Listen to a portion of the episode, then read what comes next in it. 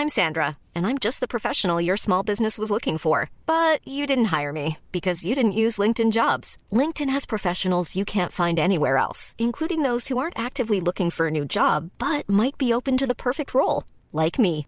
In a given month, over 70% of LinkedIn users don't visit other leading job sites. So if you're not looking on LinkedIn, you'll miss out on great candidates like Sandra. Start hiring professionals like a professional. Post your free job on linkedin.com/people today. Wow. Nice. Yeah. What you're hearing are the sounds of people everywhere putting on Bombas socks, underwear, and t-shirts made from absurdly soft materials that feel like plush clouds. Yeah, that plush. And the best part? For every item you purchase, Bombas donates another to someone facing homelessness. Bombas. Big comfort for everyone. Go to bombas.com slash ACAST and use code ACAST for 20% off your first purchase. That's bombas.com slash ACAST. Code ACAST. Burrow's furniture is built for the way you live. From ensuring easy assembly and disassembly to honoring highly requested new colors for their award-winning seating, they always have their customers in mind. Their modular seating is made out of durable materials to last and grow with you. And with Burrow, you always get fast, free shipping. Get up to 60% off during Burrow's Memorial Day sale at burrow.com slash ACAST. That's burrow.com slash ACAST. burrow.com slash ACAST.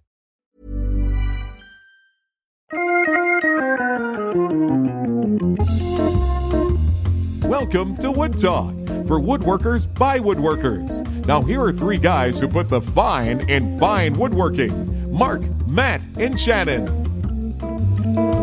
All right, welcome to Wood Talk. It's uh, Wood Talk number 264 for August 3rd, 2015. On today's show, we're talking about milling rough stock. Atta- wait, that's not what it's supposed to be. Milling rough Satka. Yeah, what happened there? Someone jacked up the notes. Yo. Yeah, mine was in first, which is the next thing that you're going to read. So I thought you were saying that you were going to be milling rough scotch, and I'm like, whoa, we're doing a distillery show. Sounds delicious. Um, let's just say milling rough stock. We'll we'll get into the details of that later. Attaching hardwood strips to cover the plywood edges and designing furniture for heavy loads. All that and more coming up. But first, let's hear a quick word from our sponsor, SawStop.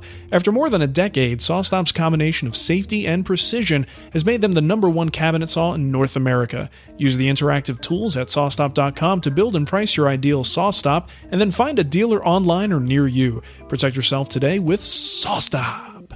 Hmm. Yeah, and uh, special thanks. I had one in my email. Darn it. I'm so disorganized today. I didn't realize. I thought I had gone through all this stuff. Uh, hold on, hold on, hold on. I got it.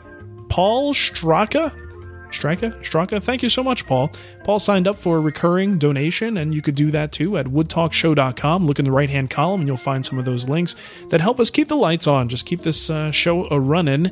Uh, while you're there, you know what? You should check out woodtalkshow.com slash giveaway, and that's where you could sign up to win a cool t-shirt or whatever else we happen to have in the giveaway. I've got some mortising chisels. Maybe I'll put those in the giveaway. Ooh, I know we we still have like a bunch of DVDs, Marc. We have to sit down and figure out what we have between us and what could that'd be easily passed to the audience for some amazing giveaway. Yeah, that'd be perfect for Wood Talk. Let's let's do that. Let's talk about that.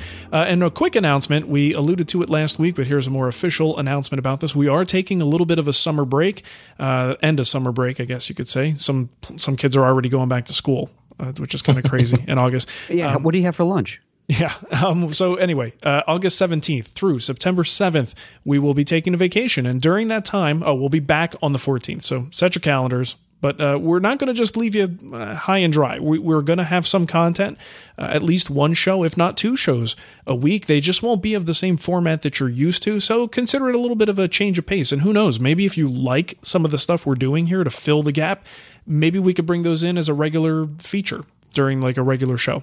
Uh, but we've got a couple ideas for how to fill up the time. It will be absolutely woodworking related, uh, on topic. It just won't be in the format you're typically used to. So we're finally going to get to hear Matt's freestyle rap. That's right. Woodworking raps. We've alluded to his rapper name m- multiple times over the history of the show. So. Yeah. It's going to be all about the woods that are in my lumber rack. Word. Totally. So, All right, so, Shannon, um, you're going to have to help me identify a few of them. Okay. Can I do the beatbox in the background? Sounds good to me. All right, so let's get into what's on the bench. For me, I got a new weave. Oh, well, it looks good on you. Is now is that Thank you. Indian hair or is that something more generic? Probably something uh, something man made because it was very cheap.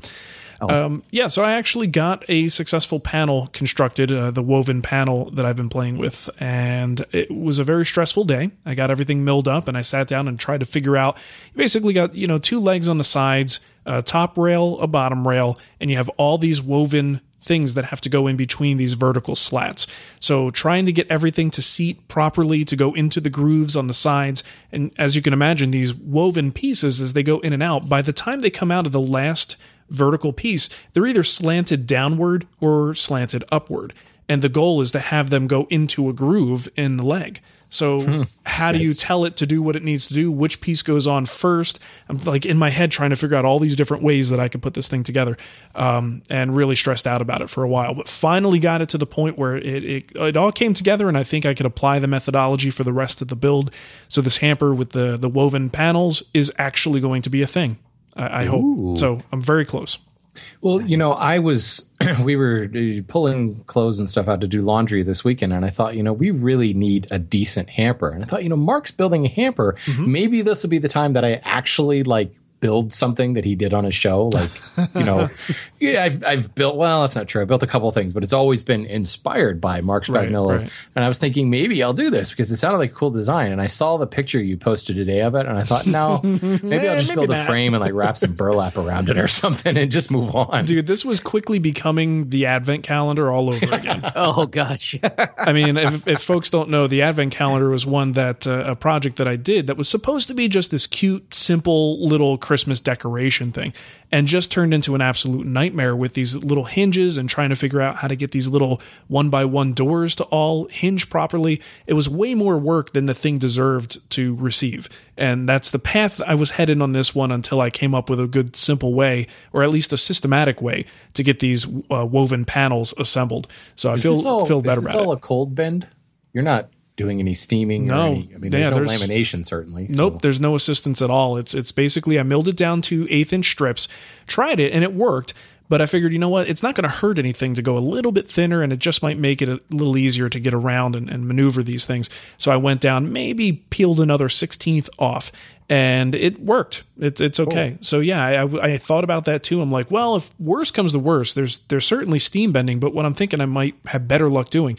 Have you ever seen? Um, I've only seen it in guitar making um, videos and things like that, where they have a a hot pipe that you you bend the piece over and just kind of induce a Hot little bit. pipe bending, I think is Yep. what it's called. Hey, there yeah. you go. Yeah, I watched uh, Jeff Miller show us how to do it for a uh, guitar body. In fact, that's where I've seen it most prevalently is, Yep. is with guitar makers. Yep, same with me. So I was thinking, worst comes to worst, I can kind of mark the center points of where I need my bends and just kind of get it started. Doesn't have to be perfect, but get it close.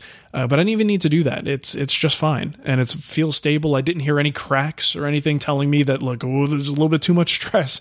Um, so I'm I'm hopeful that I'll be able to get all three. I've got two sides and the one front, and I'm hoping it'll all go together. So either tonight or tomorrow, I will be celebrating or crying. nice. Well, you know, the the advent calendar is always my. You ever have those like personal scales, like on a one a, t- a scale of one to three? This is like the worst possibility. You always have an example. I use the advent calendar as my example of couldn't be worse than the advent calendar. so think that's my is- absolute. worst. I think I'll put this in the middle range. I'll be like, well, you know, it's Yeah. not a hamper. Well, it's it's funny because it's like when when the difficulty level is disproportionate to like the actual coolness of what you're making, that's when things become a problem. When it's so difficult and all you're getting out of it is a hamper. Or all you're getting out of it is an advent calendar. You can only justify but- going so but difficult. At least you know the hamper. It looks really cool. it did let's, come out let's pretty be cool. real. That image I saw was really cool. The advent calendar. Didn't you make it because like Nicole saw it in like a Michaels or something? I thought, oh, I can make that better. yeah, like the next day I went to Home Depot and I'm like, oh, 12 bucks. Oh well. right. So I think for that reason alone, to use to use Matt's analogy, the advent calendar will always be at one extreme. yeah, yeah, yeah, totally, for sure. Uh, all right, Matt. So tell me, X Carve going good? Oh, it's been going fantastic. Did you make a weaved panel with it? Yeah. I did panel? actually. That's what uh, I, I saw the picture before Marc even posted it. Don't ask me how I got a copy of it. And I said, I'm going to do this. Nice. But no, uh, in, in all seriousness, now I should say ahead of time that, of course, people should know by now. They, uh, uh, the folks at Inventables had uh, sent me an X Carve, like a lot of other people, uh, to try out and see how it, I like it, do some projects with it. And I swear, I have been cursed since the day I said, "Yeah, let's do that." That sounds like fun. and so it took me much longer to actually assemble it. But I totally am going to say that that's because I have zero electronics ability. So the whole idea of soldering all of these parts, and it's literally all these parts, uh, really had me stumped. But to the credit of the folks at Inventables, they they really do have an extremely uh, good and in, in for the instructions online are fantastic. I mean, I was watching it and thinking, I want mine to look exactly like that. So the instructions, everything to assemble it is fantastic. But for me, it's just a, one issue after another. Maybe it's partly my fault. Maybe it's it's something with the way the setup of the machine itself. I have heard from others as I kind of air my grievances out there that yeah, they're also running into these issues. So this is what happened to me this weekend. Uh, I was having a lot of fun with it. I got it all set up. I was using it. I came up with a great plan. What I have done, if anybody has seen the pictures on Facebook, uh, what I ended up doing was kind of oh, it's on Google Plus too. Um, drawing out a outline of the state of Michigan because I was going to make a Michigan inspired cheese board. Like we would put cheese on it from Michigan made cheeses, which are amazing. Um, and we were going to do something like that. So as I was in the process of cutting it, and by me, I mean the machine was cutting it, somewhere around, it was almost halfway through the final depth. Uh, the Y uh, with the belt, the, the belt that controls the Y motion of the carriage, let loose a little bit. So that meant that the carriage was no longer tracking the way it normally would. As a result, the uh, it, spindle started to make a cut at a depth that it was not prepared for. No way in the world was it prepared for the depth that it was at, and it burned out the motor. oh no. So yeah. So it, the, the funny thing about this, if there is a funny thing about it, was um, because the machine was doing all the work. I was in the garage working on a bike where the chain fell off. So I'm like, oh, this is really cool. I could woodwork and get something else done as easily. And so literally, as I got the chain back onto the cog and the wheel was spinning around, I hit the brake bi- the the brake on the bike, and that's about the same time that the motor shut off. And I'm like, why? Did it suddenly get really quiet? Oh man. And that's when I turned around and saw it. So for me, this is kind of like the breaking point. I have spent a lot of time with this, and for those who are really interested in in using it, and you can get you can get some really good, great results with it. The two or three things that I have played around with um, have turned out really really decent, but you really have to constantly come in. From my own experience and a few other people that have described the same exact thing, you have to tweak it with almost every single use. In fact, one person was describing how working on it sounded like something similar to what I was doing, at least in lengthwise of how long it would take to perform the action by the CNC. It's almost like there's a certain time limit when the machine goes, you know what? I think it's time to jinx something. And then it seems to happen. So hmm. that was my issue. It's still for the price for what you have to do to get it together. I mean, they literally send it in, in parts. It's it's a really good deal, but unfortunately for myself, I just don't have the time to keep.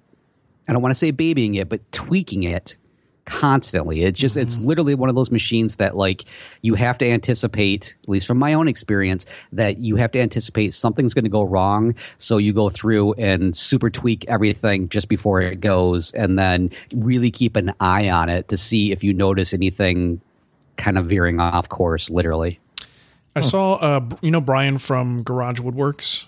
Yes. he posted something on Facebook that he also had a blunder on there, and he was kind of pissed about it because he had spent all day working on the thing uh, just to have it go off course. And I'm thinking, man, I'm so glad I turned them down.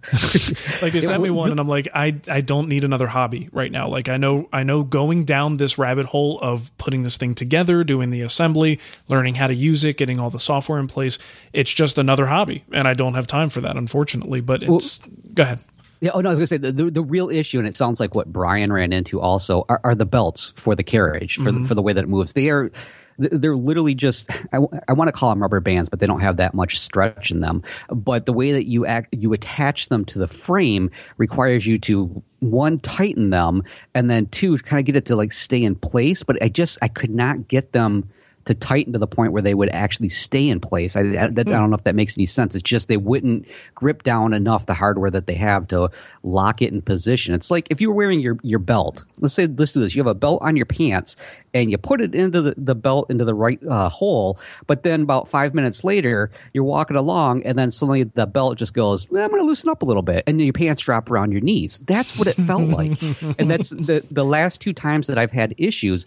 It's because that belt works itself itself loose. So it's like again, it's one of those maybe I don't know, maybe I could glue the belt in place so it never ever moves, but it's really stretchy and that's the that's the issue I'm having. Other than that, that's one again, of those things that you know, if that is truly something you're supposed to do, you would think it would say that.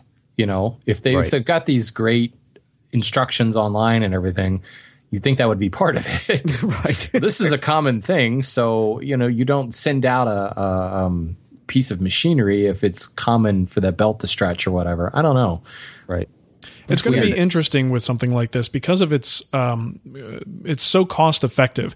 It does seem right. like one of those things that the community will tolerate a little bit of that extra DIY and like, oh, I added this and this made it this much better, and people kind of just adding on to it to turn it into something a little bit more reliable. But because right. of the price point, sourced quality control, totally, yeah, and, and but but it's tolerated because it's you know it's so much cheaper than any other type of CNC um, uh, tool that you might be able to purchase.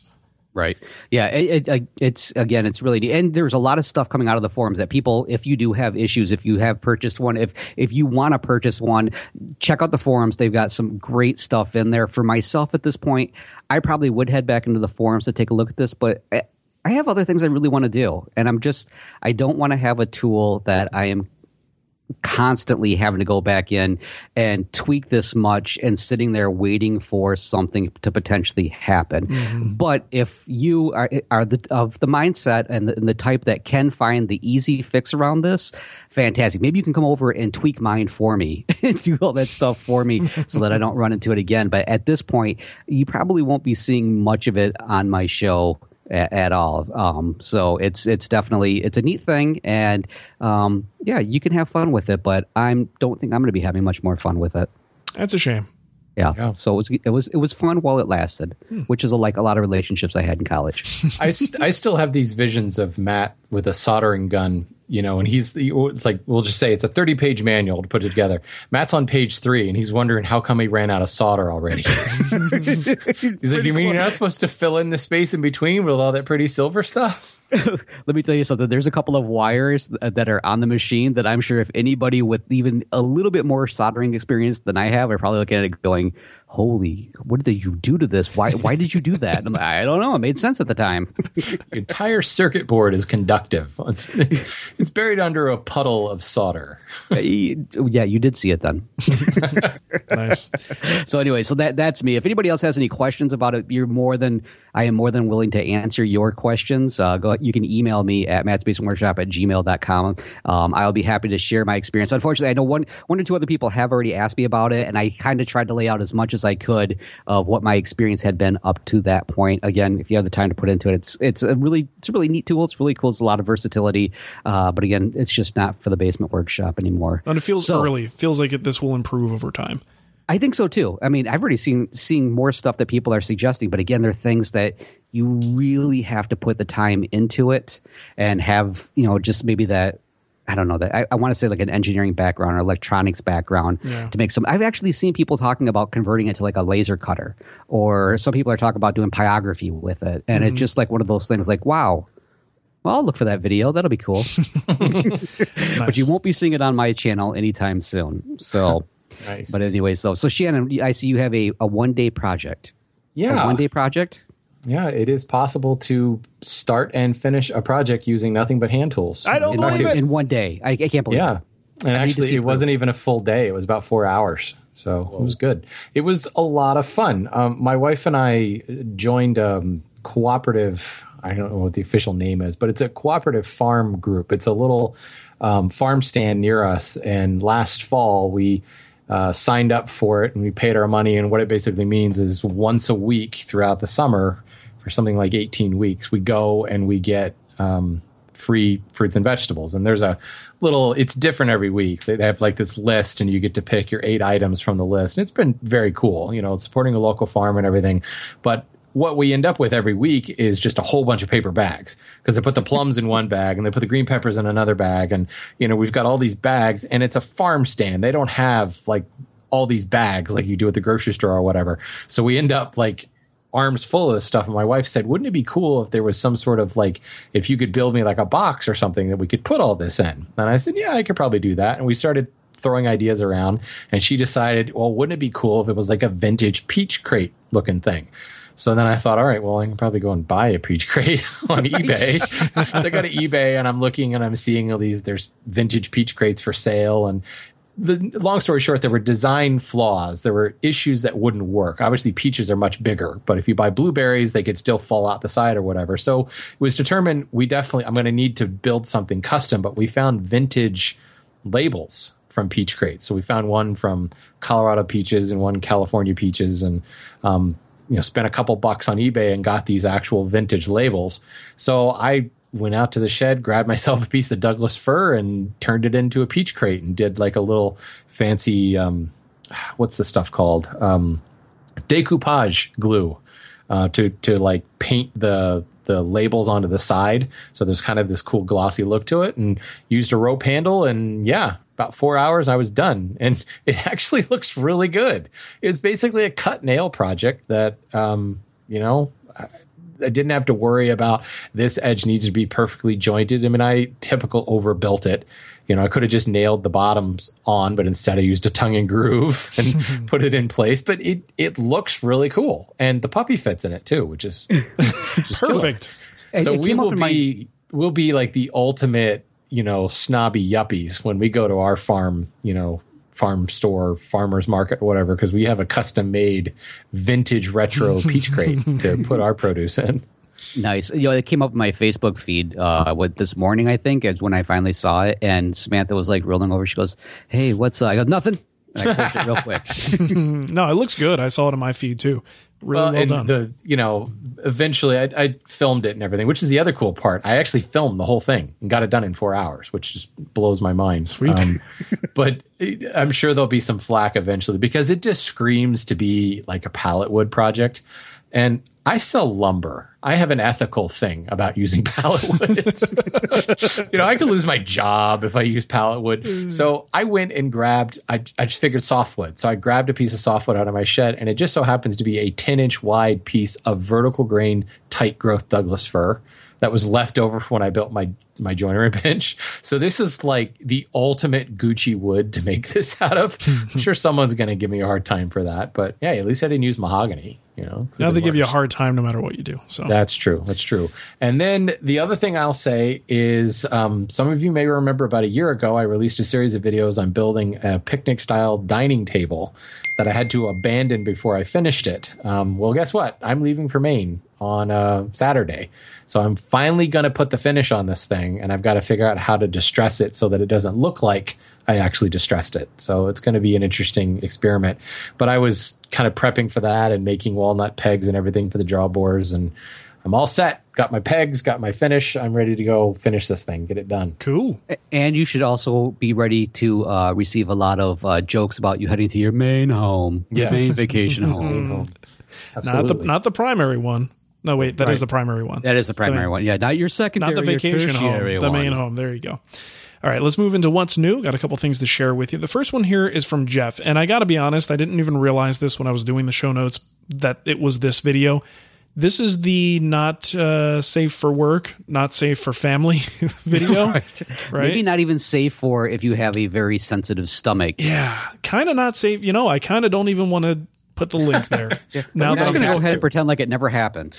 Um, you know what? We'll put the link. We will not embed this video. So Shannon, when you do the show notes, if you could, I was I was already going to ask that question off the air. Yeah. Should I embed this? do not do not embed it, and make sure there's a warning there. This is a very adult video. It's a very sick sense of humor, but the reason it's here, you're probably wondering, is because it's a SawStop um, uh, satire ad it- they don't really mention saw stop specifically, but it's it's clearly just making a joke about it, and it's totally inappropriate and totally dirty, and uh, definitely you do not want your kids to see this.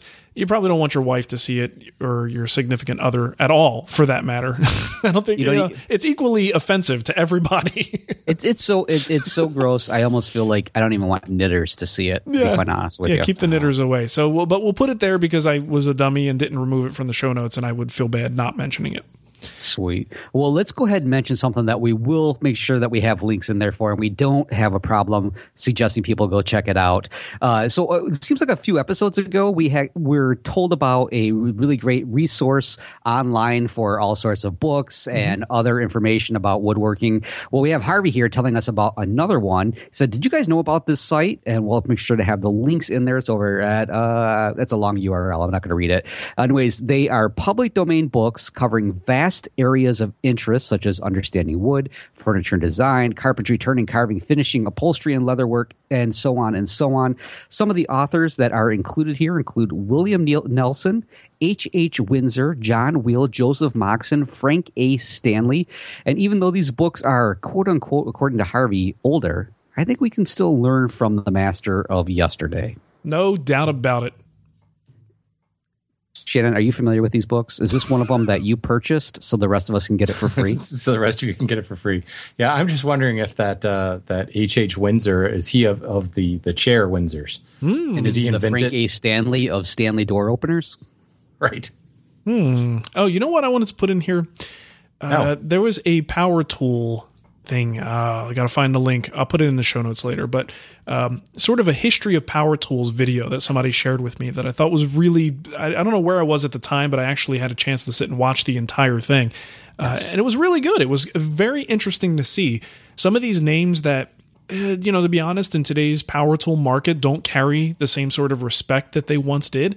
And in they're the ones who pioneered the industry. Um, and there was a time when they were a top quality brand, um, but they're just not anymore. Um, so it's very Oh, I think I remember when you said that because you brought up the Black and Decker Moon Rock drill. yeah, yeah, exactly. Yeah, you can actually see that because Black and Decker's headquarters is here in in Maryland, and you can see that drill when you go into the place. It's very cool. Okay, cool. Yeah, and it goes into the cordless drills and how that started, and you even get a little bit of Tim Allen in there with, like, I guess he had a line of tools that were just like rebranded Black and Decker tools, uh, and it's just very interesting to see how it all came to be, um, and and just the.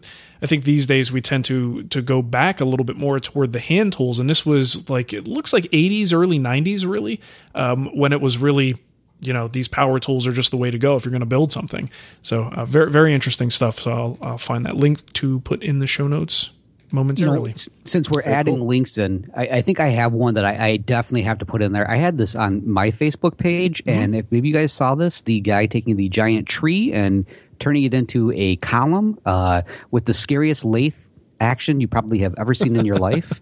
Uh, every time I watch it, and I've watched it a couple times now, I clinch like nobody's business while I'm watching it. I can never get enough of scary lathe action.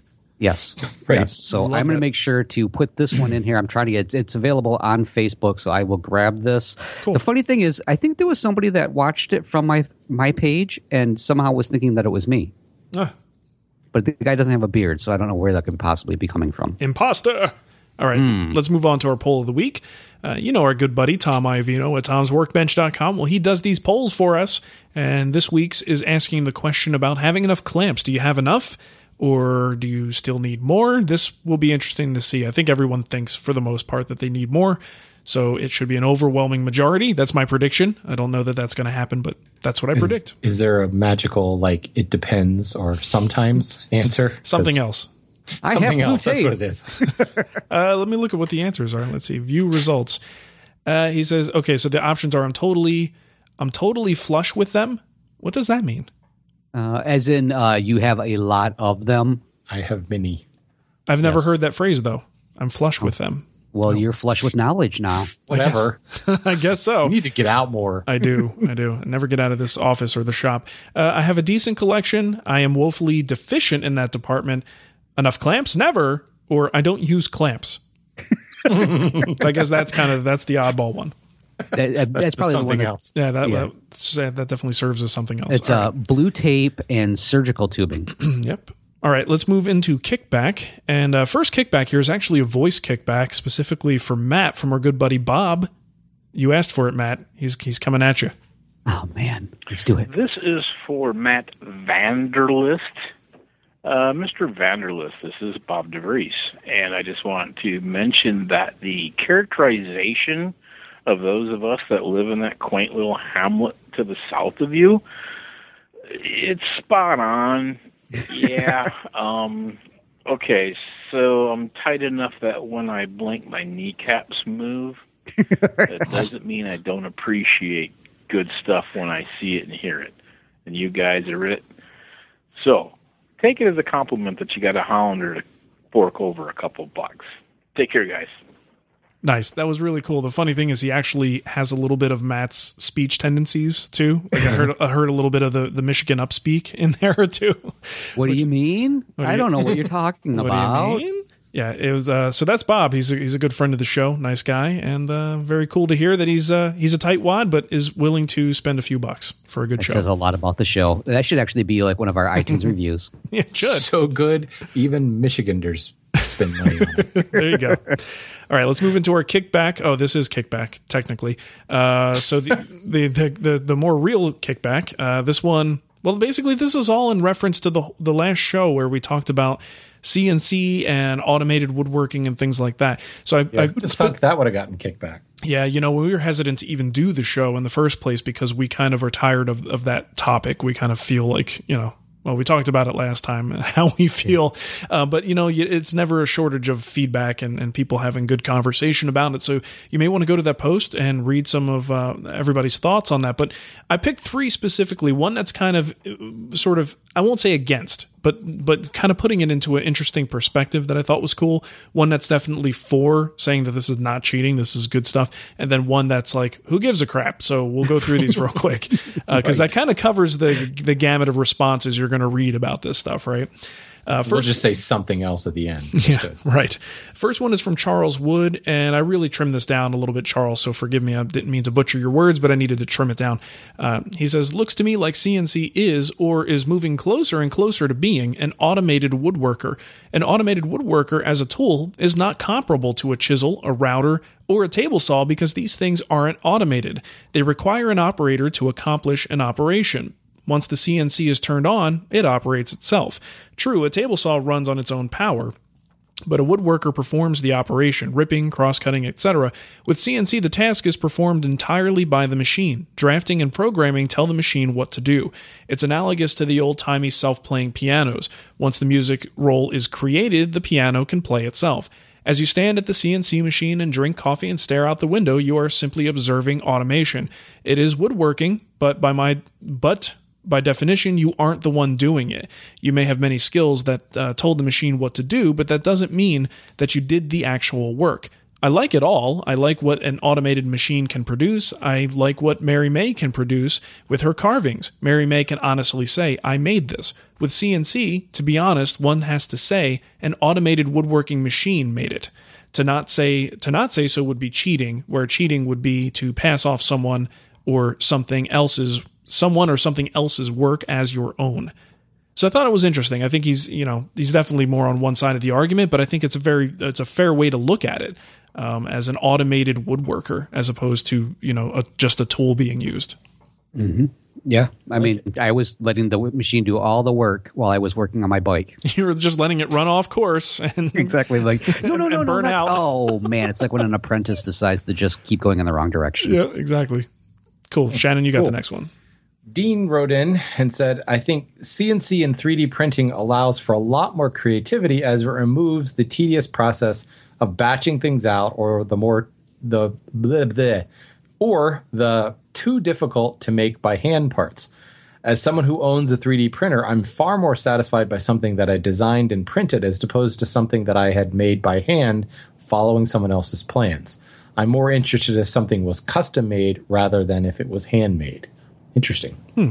That's a unique distinction. Is that idea of Yeah. custom made versus handmade? I, I think there was a couple people that said that too, and that's a I like that distinction because it, it's well because it's it's I think more specific because mm-hmm. handmade has become so generic now. you mm, know? Well, we had trouble defining exactly what that exactly. was. Um, but yeah, you're right. Custom made versus handmade. And it then Yeah. custom made says nothing about the tooling that was used, which is kind of, you know, the way things probably need to be right now. Um, yeah. oh, interesting. It- yeah, because custom made really is. I mean, you that's a, a, a wide definition there, and you could easily just that. Yeah, a bunch of stuff falls in there. Anyways, let's go on to Brian's kickback, which is titled "Kickback About Dirty, Filthy Cheaters." That's how I heard it in my head. I don't know about you guys. Yep. Anyway, so Brian went on to say, Marc, Matt, and Shannon, this is my opinion on whether or not using a CNC is cheating. Why should I care? Why should I care? He put a bunch of like exclamation points behind it. Maybe I'll worry about how other people perform their hobbies when I completely exhaust the world supply of other things to worry about. Maybe. In other words, of the late, in, in the words of the late great Redd Foxx, do what you love, don't mess with other folks. Brian says, P.S. I just talked to my grandma, and she says the knitters they don't have this problem. Maybe her circle of knitters don't have this problem, but That's what I'm thinking because I know there's some machines out there that probably do it because all those Afghan blankets don't get made by themselves. it's true. Those are the gorilla knitters. right. All right, let's move into our email. First one here is from David. He says, My question is about milling rough stock. I never buy S4S, so I find myself uh, during the milling process wondering exactly how much stock to remove. Example, if I buy four quarter lumber, but it's rough sawn, I always try to remove as little as possible to get a flat, square, and true surface, but this can sometimes leave me with an odd thickness, such as 7 eighths when I'm done. Obviously, I can work with that, but I wanted to know if you guys typically bring 4 quarter or other dimensional lumber, rough sawn lumber down to a more uniform thickness, such as 3 quarters of an inch to use for your jigs, dado stacks, router bits, etc. I hate to waste and remove a quarter inch of stock if it's not necessary. I tend to think that the thicker the stock, the more stability you gain. Uh, I'm right there with David. I really try to keep my stock as thick as possible. As long as I get it to be straight, square, and it's going to fit into my project, I like to keep the thickness where wherever I can get it to. And sometimes it's below three quarters if I happen to have particularly unruly stock. But if I can stay thicker, why not? Uh, the thing is, you do have to be careful because if you're following a plan, you might you know overshoot something. The thickness of the material typically is accounted for in the measurements. So if you have thicker than three quarters of an inch you may wind up uh, being bit in the butt somewhere down the line if you didn't think ahead. So if you do it just do it you know sort of with the caveat knowing that that that figure is going to come out somewhere else in the project and you need to be aware of that. But if i'm you know if it's my own stuff something i built myself for instance the hamper that I'm doing right now, everything is over three quarters of an inch. Uh, why? Because I could, and why not? Um, it did bite me in the butt only once, though, and it wasn't that big of a deal. I'm using the Rockler torsion hinges for the lid on this piece, and the way they work, you got to have a three quarter inch piece for it to fit into the the area between like the knuckle and the right angle of the hinge. It's not a mortise hinge, so it just has to kind of drop right on it wouldn't go on the rail. so I was like, what the heck is going on here? I was like, oh, oh, I forgot. you know, it's not three quarters of an inch. Uh, the same thing came into play when I was centering a quarter inch mortise. I had to be careful exactly how I centered it because if I would just measure in a quarter inch from each side, what would be left in the middle, at least in my pencil marks, would have been bigger than a quarter inch. You know, so it's one of those things where if you get into the habit of doing it and you change your work methods and your measuring methods to account for the fact that that you have to make the thickness almost irrelevant because it might be anything. If you get your work methods in that sort of line of thinking, you'll be far better off. But if you're new to this and you're just starting to make your stuff a little bit thicker, you'll have to you'll find those little places where you go, "Whoops, didn't didn't actually think about it for that." Um, but it's definitely possible, and I I don't know about you guys, but I'd rather work with stuff that's thicker than three quarters. It doesn't really throw the proportions off very much unless it's like a super fine critical thing. Uh, But most of the time, who's going to tell the difference between seven eighths and three quarters? It actually tends to look better when it's a Well, I, thicker. I imagine Shannon for yourself, especially if you're dressing most of the your stock with uh, hand tools, you just want to get it flat. Also, like what Marc was describing there. Yeah. The Yeah, get maximum there- thickness I can get out of the board because I don't want to work any more than I have to. right. Yeah, and I do the same exact thing. I think the majority, like the first uh, dimension that I'm going to at, at the a- absolute minimum is I'm trying to hit like seven eighths of an inch because a lot of the stock I've been working with seems to work out really well there. If I have to go below it, I'm like, all right, we'll go 13 sixteenths. Okay, okay, we're heading towards three quarter. You know how sometimes we buy a little extra wood? Uh, ideally, you would do that. I always seem to buy just enough, even though I tell people I buy a little more. It always seems like somehow I have just enough for what I'm working on. And that's when I always have that one board that I have to take it like down to three quarters. I'm like, man, 98% of this project I could have stopped at seven eighths, but for some reason this stupid board made me go down to three quarters. That's, stupid boards. Yeah, that's exactly what I was going to say. Sometimes you, you plan for it and you go, oh, this is working out great. Everything is nice and thick. And then you find that one board that's just a little bit more warped than the rest. And you got to give it that one or two more passes at the jointer and then another, another extra pass at the planer. And you go, well, crap. Now the whole thing has to come down to three quarters. Or you just go get another piece of stock and, and try to go thicker. Well, you know, this I- also I ma- think that's one of the biggest things that I noticed in working all with hand tools is that it just doesn't. First of all, the measurement thing is kind of irrelevant, but when you get that one wonky board, Yeah. I just don't even bother to dimension everything else, unless I'm of course gluing it into a specific panel. But even then, I glue it up and thickness the whole thing at once. You know, um, you just kind of don't even think about that. And is in reference to our earlier conversation about custom made versus handmade. I think all the different thicknesses is one way to make your piece look really unique too. there you go. but man, you could get, that could be taken in a bad way. But also think about like the different shadow lines and stuff you get from using uh, a thicker apron and maybe different. You, you saw it a lot in uh, arts and crafts furniture where you'd get these different steps down through different thicknesses of of, of um, material, and it looks really cool. Oh, there's so many times where if I could just have a full one inch board and then do some some some effect, like exactly what you're talking about, to be able to step down to three quarters of an inch. Yeah, But start with that one inch. Like uh, the, I was looking at the Morris chair that I have in, in the other room that we built in the guild, and some of that stock. I think we can't remember if it was five quarter. A lot of it was five quarter, but all the rails on the, the various parts just look so much nicer at that full inch thickness uh, rather than going to a stock three quarters. I actually find three quarters looks really skinny now. Yeah, does. It does. I don't think I dimensioned to three quarters very much at all. It's either a half inch or somewhere in the seven eighths realm. You know, it's like for a drawer bottom, it's a half inch or something. Um, just the other day, I, I ran it through my thickness planer. I was making something, and I, for some reason, decided it needs to be three quarters of an inch, and I thought I had missed it. I was like, "Oh man, I overshot it," and I measured it. I was like, "Sure enough, it was actually like a sixteenth heavy, and it looks so skinny at that thickness." Why don't we just get rid of it? I say down with three quarters of an inch. yeah, let's get rid. No more three quarter. Yeah, that's our new battle cry. No more three quarter. Yeah. Well, you know, the other thing I always think about it is as we were, were describing, you know, what using this material, having it a little bit thicker. This is also another reason why uh, I, I'm not going to speak for the rest of you, but I think it's true. Is this is one reason why we don't stick to the plans or the, the dimensions, the suggested dimensions within a plan, because a lot of times, uh, whenever I have, it talks about using three quarter inch material or using very specific thicknesses of material, and if you go by that, when in fact what, what we're doing, when you're trying to get down to that, you know, the absolute minimum that you would need, that could really throw you off big time. Yeah, you got to bring that awareness to the party and just to know that, okay, this is thicker. Where is this going to downstream impact other things? Absolutely. Cool. Sweet. All right. Well, let's move on to this next email. And this came in from Paul. And Paul says, I have a question about attaching hardwood strips to cover the plies in Baltic birchwood plywood. I'm building a small box shelf using 3 8 inch Baltic birch, which way too thin as I'm finding out after the fact, and wanted to know what you guys have found to be the best technique. I used a pin nailer on all the pieces, and some I added glue as well. The troubles I'm running into are that the pieces are sliding around on the glue as I try to line them up to get nailed into place, and then having to use wood filler to cover the nail divots. Should I only use glue? Is painter tape good enough to hold them in place? I plan on staining the piece, and the wood strips are only to cover the end grain, not to add strength to the shelf. So, as soon as I read that part about the the wood strips are only to cover the end grain and not to add strength to the shelf, immediately my thought is these are of course going to be uh, thin strips of wood more than likely.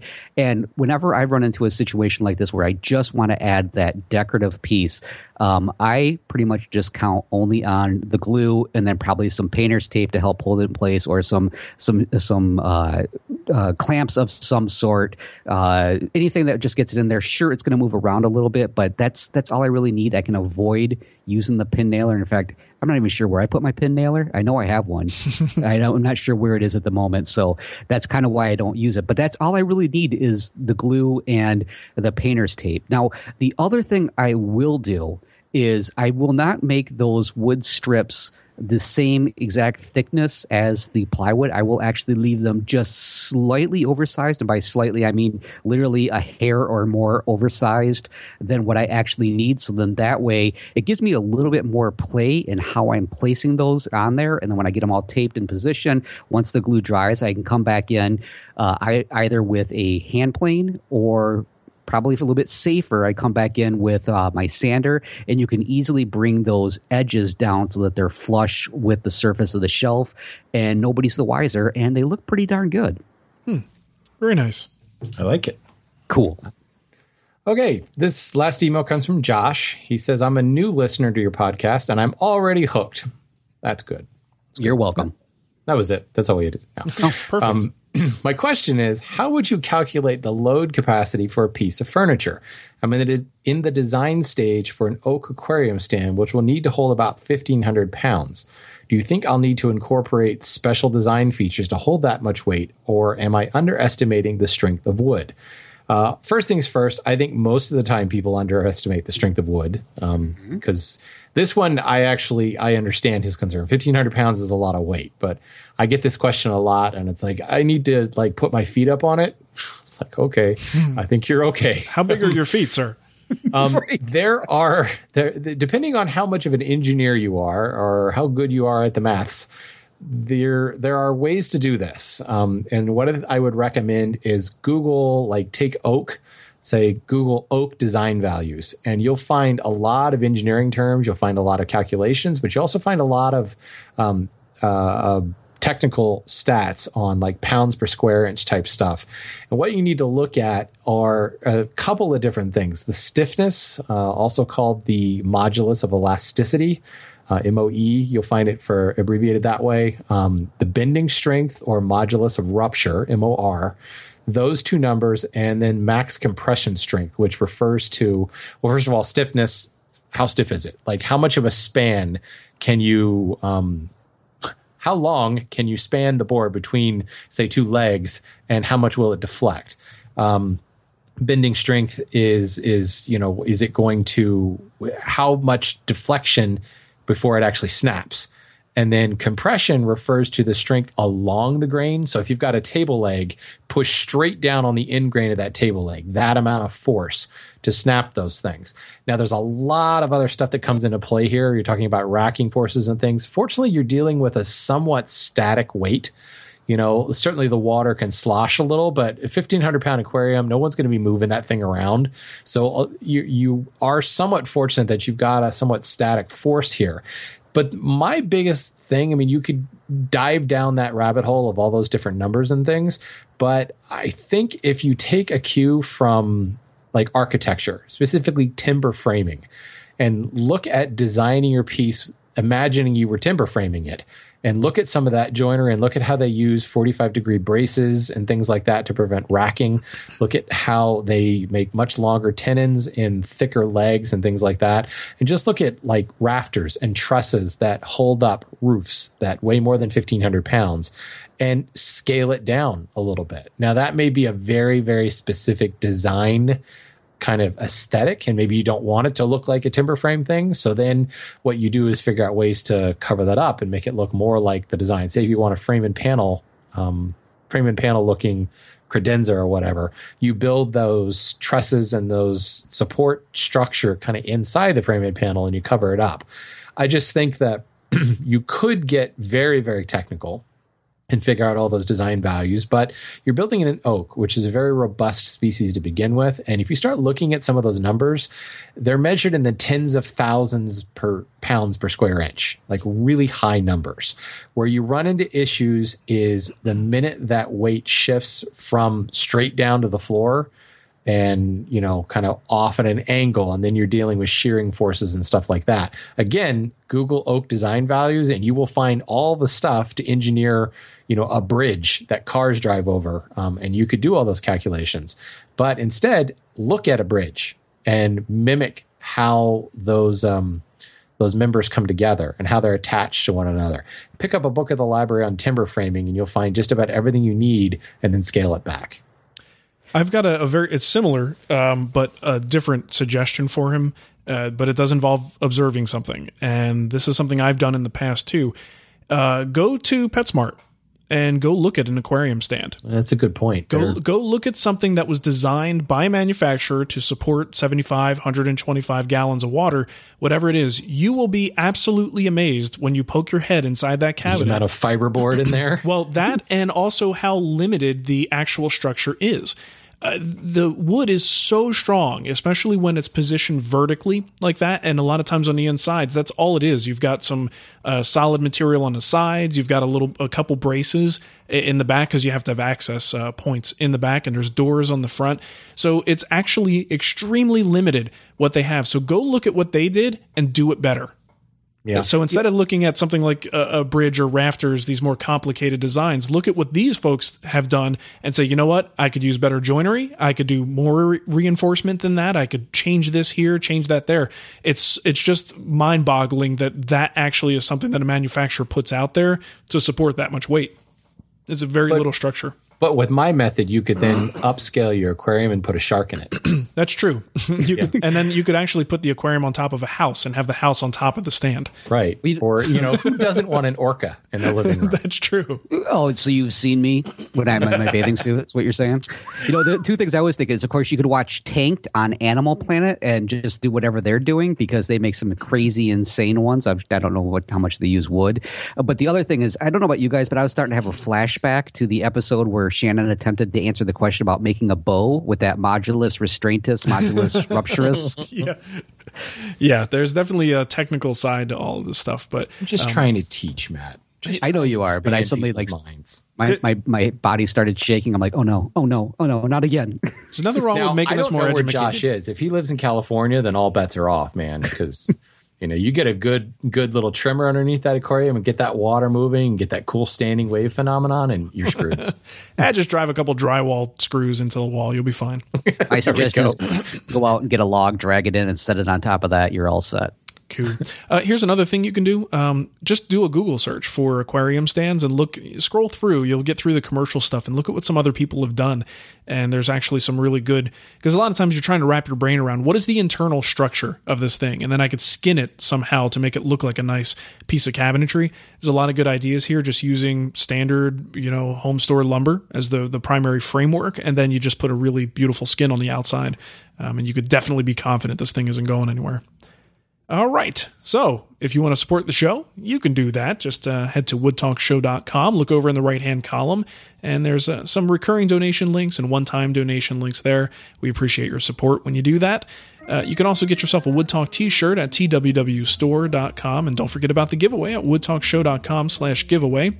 And if you want to, head to iTunes and leave us a review. Just look us up in the iTunes store, click on ratings and reviews, and give us a sweet, sweet five star rating, just like Brisserick and Lance023 did. And uh, here's what Lance had to say Never disappointed. Marc, Matt, and Shannon never disappoint. I look forward to the twice weekly podcast and can't wait to listen when they hit my phone. They give a great, uh, great advice, and the banter between the three has got to be the best I've heard. Marc, I'm sorry my wife won't give me the recipe to vinegar pie. What? How dare she? Well, it's like in the that third case, person we've heard that it's like a secret recipe. There's something. I don't know. So it's not just vinegar and flour? Apparently not. Because that Well, sounds you- delicious. start with that, and then See just where kind of go. work from there. yeah. It can only go up and from add there. love. a little bit of love. All right, man. How about you give them the contact info and we'll get out of here? All right, hey folks, you know what? If you ended up watching the not safe for any place or anybody video that we referenced at the beginning of the show, and you want to file a complaint with our boss, Sorry. well, you can't because we're actually self-employed in a variety of ways. In fact, you can find out how by mm-hmm, checking mm-hmm. out episode 257 from July 10. But still, if you feel like you need to say something, there's several different ways that you can leave a comment, question, or topic suggestion. You can do that by leaving us a voicemail on Skype. Our username is WoodTalk Online. Call our voicemail line at 623 242 5180 email us at kickback at woodtalkshow.com or you can leave us a comment on our wood talk facebook page and if you're looking for the show notes or downloads from today's show or previous episodes you're going to find those over at woodtalkshow.com Awesome. Well, thanks for listening, everybody, and we'll catch you next time. seriously do not watch that video around anybody that should not be seeing stuff like that I would just don't watch it? Yeah, if you have a heart condition definitely don't do it Just forget about it. Don't watch it. yeah In fact, I'm going to insert a link to like a My Little Pony video instead. That, that'll be much better. My little brony, my little brony. And with that, we're going to not do this anymore. Goodbye. Planning for your next trip? Elevate your travel style with Quince. Quince has all the jet setting essentials you'll want for your next getaway, like European linen, premium luggage options, buttery soft Italian leather bags, and so much more. And is all priced at 50 to 80% less than similar brands. Plus, Quince only works with factories that use safe and ethical manufacturing practices. Pack your bags with high-quality essentials you'll be wearing for vacations to come with Quince. Go to quince.com/pack for free shipping and 365-day returns.